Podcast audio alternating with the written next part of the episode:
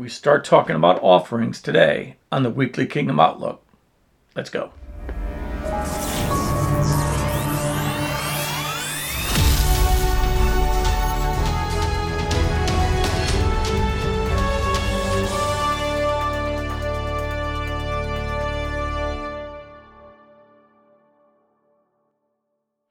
Hey folks, Apostle Lewis here with you. Wonderful Monday for me here. And so I know that's not probably what it is for you when you hear this because I won't put it out until tomorrow or Wednesday.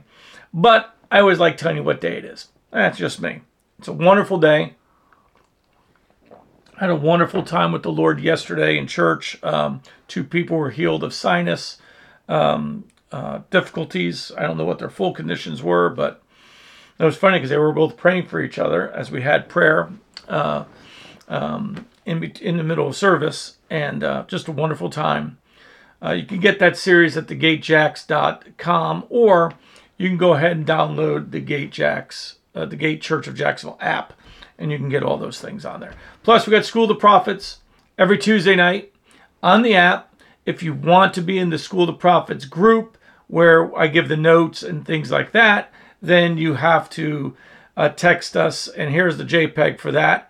And just do what that says, and you'll be added to that list. So, a wonderful day, and uh, I hope that you are having a great day. It's a little rainy here in Florida, in Jacksonville. Uh, it's great. We need the rain. Don't mind the rain. Um, but when it rains, it does get chilly. It was 80 for the last three days. And I think it's down to 57 today. All right we have been talking for the most part about the tithe, and I hope we understand tithe is the beginning point. It's not the end. There are there are many different ways you give to the Lord. You give to you can tithe, you can give offerings, you can give vows, and you can also give to the poor. But we're going to talk this one about offerings, about scattering your seed. Listen to what it says in the book of Proverbs, uh, chapter 11, verse 24. There is one who scatters, yet increases more, and there is one who withholds more than is right, but it leads to poverty. The generous soul will be made rich, and he who waters will also be watered himself. The people will curse him who withholds grain, but blessing will be on the, the head of him who sells it. This is this is important to understand the economy of God. And the economy of heaven is not the economy of the world. You know, we we um, we see the world, we see its corruption right now. What's going on in Ukraine, folks? Um, there's a there's a movie I'd like you to watch. Um, you got to get the political and the opinion stuff out, but just listen to the facts of Ukraine's history, how horrid it is. It's not a very good history. Um, so go and watch it. It's called Ukraine on Fire. It's by Oliver Stone, and some people think he's a far conspiracy whack job, but he's not that far out there. He has got some things, but he's just asking honest questions. And you'll see the corruption that we actually helped set up in the last 10, 15 years in Ukraine, and how you'll see, you'll see how corrupt it is. And you'll see how we kept trying to interfere. And it's a point where I think the U.S. needs to stop doing that to a point. Like we keep interfering. Um, you know, what made Afghanistan the debacle it was after Bush did his job was, you know, Obama and the left went in there and said, you got to allow gays, you got to allow women to vote and all and be in parliament and all this. Well, yes, that would be ideal. That's the utopia. That's what we'd like to see. But a nation doesn't shift like that. You just don't set up a government and it's free. We seem to forget that we were here for a hundred and fifty, two hundred years before we established the United States of America. It didn't happen overnight. And so we had to learn freedom. We had to learn how to govern. We had to learn these things. And the problem is, is we think we can just set our formula up anywhere and it works, except the people. People can't listen. People do not know how to go from slave to free. Not even Egypt did. I mean, not even Israel did. That's why Israel had so much trouble. Because just because you're set free, loose from chains, doesn't mean you're set free here or set free here. All right. So the economy of heaven is not like the economy of the world. The economy of the world wants to hoard. You got rich oligarchs that want to keep all their money. Um, they want to make more, so they're looking for cheap labor. Why? Because I guess you know, $100 billion isn't enough. And they want cheap labor. And they're looking for countries that they can make the same stuff that we can make here, but they want to make it for less. Why? So their profit margin's bigger. And there used to be a principle in business a 100 years ago that 5 6% profit was good. That's not good anymore. Now, I mean, we're talking iPhones and stuff. I don't think anyone wants to pay more than they're paying for an iPhone. But, you know, this is what happens and um, we demand. I mean, we want. A, I mean, I'm already. They're already talking about the iPhone 14. It's the 13. By the way, I do get one every year. I just give this one to Kathy, and I just keep rotating. Uh, when you have five kids or four, four other people in your family, you just keep rotating these. I always. That's my one thing every year. It's my one. One thing I get every year is I do buy a new iPhone, and because uh, I am a little Apple um, crazy, but but that's the only thing. I, I don't get a new car. My cars are eight years old, twelve years old. Uh, I don't. I, I don't. I don't splurge on myself a lot. I give a lot of money away, and here's the Bible's telling us: look, in the kingdom of heaven, giving is better than receiving. And now here's why, and I want to explain. Because giving, him who gives receives, him who receives does not give. Okay? And I can give you something, but you have nothing sown to heaven. You have no future reward. You have not put your money in the heavenly treasury account. You have no access to say to God, Hey, I've sown, why don't I reap? Because you haven't, because you haven't sown seed. And we're going to talk a little bit about this is that the power of giving because giving contains receiving in it. Now, this is something that I got to be quite honest with you. I had a little bit of tough time with when it came to receiving. I love to give, but I found it hard in me to receive. That was a poverty spirit. I didn't realize it, but I was almost like I wanted to give. I loved giving so much, I wanted to be one who always gave but I didn't know how to receive. I didn't know how to say thank you. You know, now people gave and I said thank you, but I mean, I always felt, oh man, they gave. You know, what do I do with this? You know, and it was always kind of a a, a hang up in me because, you know, I had to learn in the first five years. I, I gave from the moment I gave my life to Christ. I, we began to tithe. It meant shutting off our cable and, and get just not going out as much. But we tithe. My wife was really glad because she was a backslidden Baptist. She's like, thank God he's tithing. You know, but we didn't have the money. So we just sacrificed things. We just didn't do the things we normally did. You know, I didn't mind eating peanut butter jelly sandwiches. I didn't mind brown, bagging it to work. I, I didn't mind those. Now, remember, when I got saved, I wasn't making any money in the FA. Okay, I was I was um I was making about 20 28,000, 32,000 something like that. Ooh, a little thunder uh, out there. So I, want you to understand. You might go, Lou, I, I really don't think I can tithe. Well, what what can you give up? You know, can you give up? We we didn't have cable. We just did without it.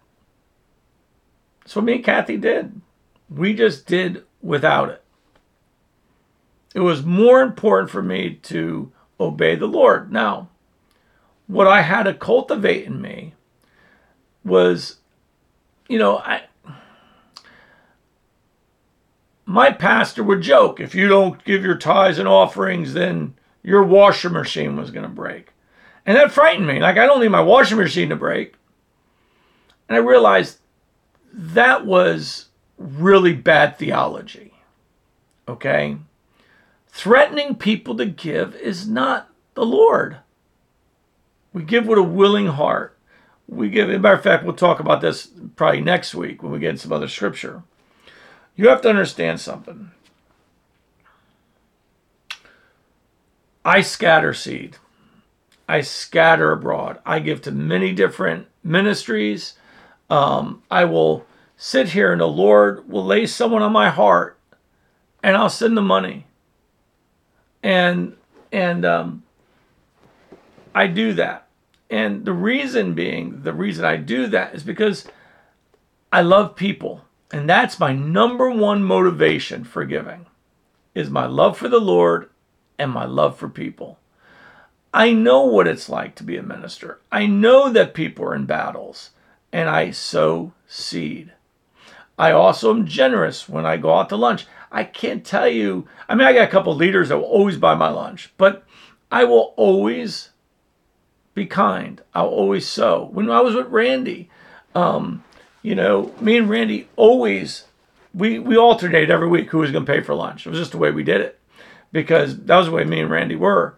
And um, sowing seed, giving, being kind, being loving. This is all wonderful stuff, but it's not without receiving. And that's what I want you to see. Don't sow to get. Don't play the God Russian roulette, the God, you know, uh, slot machine and think, well, I'm going to give and God's going to give me. Now, if it's in faith, that's one thing. If it's just manipulation, it doesn't work with God. He's not manipulated. He's not a man that he can be manipulated. So we have to know that what we have to do with him is be in faith, cultivate that love, give. You know, there are a lot of people who have been in my church in years who don't give just don't give. They, they've wanted to be on leadership. Look, you could be well. You know you could be wealthy. Do you know that you could be wealthy and still not be qualified for leadership with God? I have this rule. Um, by the way, it's my rule. It's not God's rule. It's my rule. Anyone on my leadership, everyone has to tithe that they can't be on my leadership. Because I feel like if your heart's not here, if you're if you know, because I tithe, if you're not a tither and your heart's not with us, how can you lead? How can you take up an offering other people? Because you won't tell them to tithe because you're not tithing. I've seen ministers, I've seen people so wanting to be in ministry. These are the simple things of our life. These are actually the easy things. So now, how much can you give an offering? Well, that's what you get to determine. You know that? This is the wonderful thing. After the tithe, you get to determine the offering. For Kathy and I, we started out with 1% more. We were just stretching ourselves, folks. Stretching ourselves to give. And then as I started getting promotions and finally getting, you know, my what's called being checked out in the FAA and getting to different levels where I'd get the full pay raises, um, we started giving more. And uh, that's what we did. And we've worked at giving. We've worked at giving because it's important to us to be givers. It's important to us. I remember Bill Johnson saying him and Beni have given 20% a year since they've been married. I think that's so amazing to me. And you know what? There was 32 years of ministry that Bill Johnson wasn't abundantly blessed. He said we we had enough. We would go into credit card debt, out of credit card debt, into credit card debt. And it was just this balancing act over and over again. And then God, after 32 years, opened up the heavens to him. And man, is he blessed now. People think he's like, you know, this, you know, you know, he's gotten rich being a mega pastor. No, he's gotten rich because he's written a lot of books. He travels a lot. Okay, so he gets a lot of offerings, but he is also, listen to me, extremely generous and I love him. I, I have I've studied him from afar and somewhat close up, but it, you know I, I watch. I ask I've asked all his leadership questions about him, what it's like to be on his leadership and stuff like that. It's it's important to understand giving. And people make it well you're you're the blessing gospel the prosperity gospel. Well what are you? The poverty gospel? Is that what you are? Are you the poverty gospel? That's just sick Jesus said He wants to prosper us. Let me, let me see if I can quickly pull up a scripture for us here. And um, it, it's it's important for us to um, boy, it's coming down hard outside. Uh, I spelled it wrong. Bad fingers. Uh,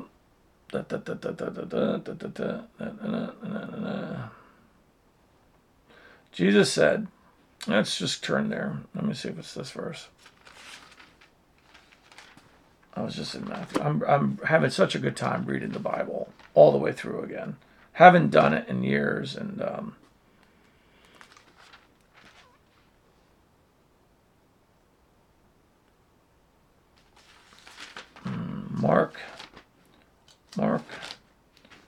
10:30, I think it is. Jesus in 10:29. Jesus said assuredly. Or let's this was it. This is about the rich man. Okay? How hard is it for him who trusts in riches to enter the kingdom of God. It is easier for a camel to go through the eye of the needle than to a rich man to enter the kingdom of God. And, and, and they were greatly astonished and saying among themselves, Who can be saved? But Jesus looked at them and said, With men it is impossible, but not with God, for with God all things are possible.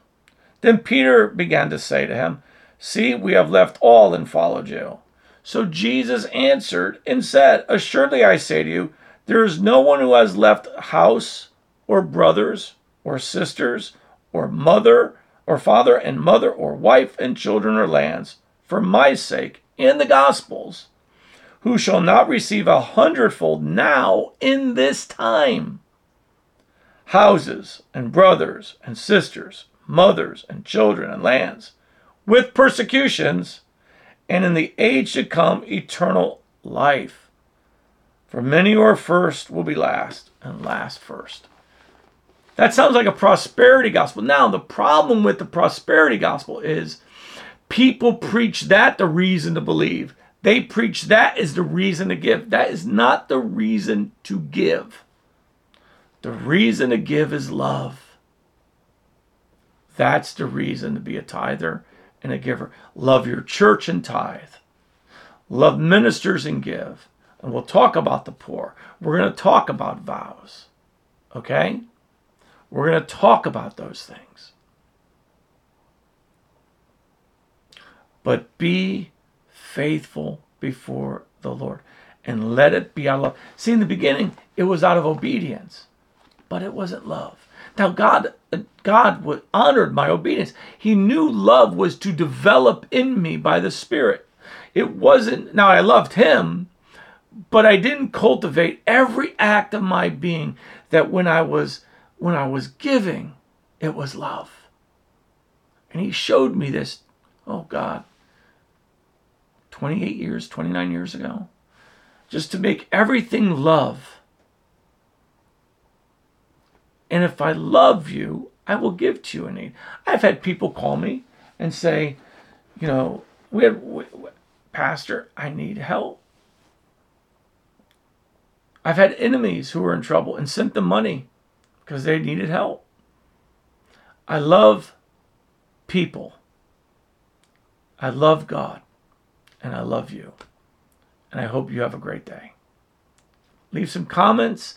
Let me know what you think respond back. Tell me your opinion. Tell me what your greatest revelation about giving was for you. I'd love to hear from you. God bless you. Bye bye.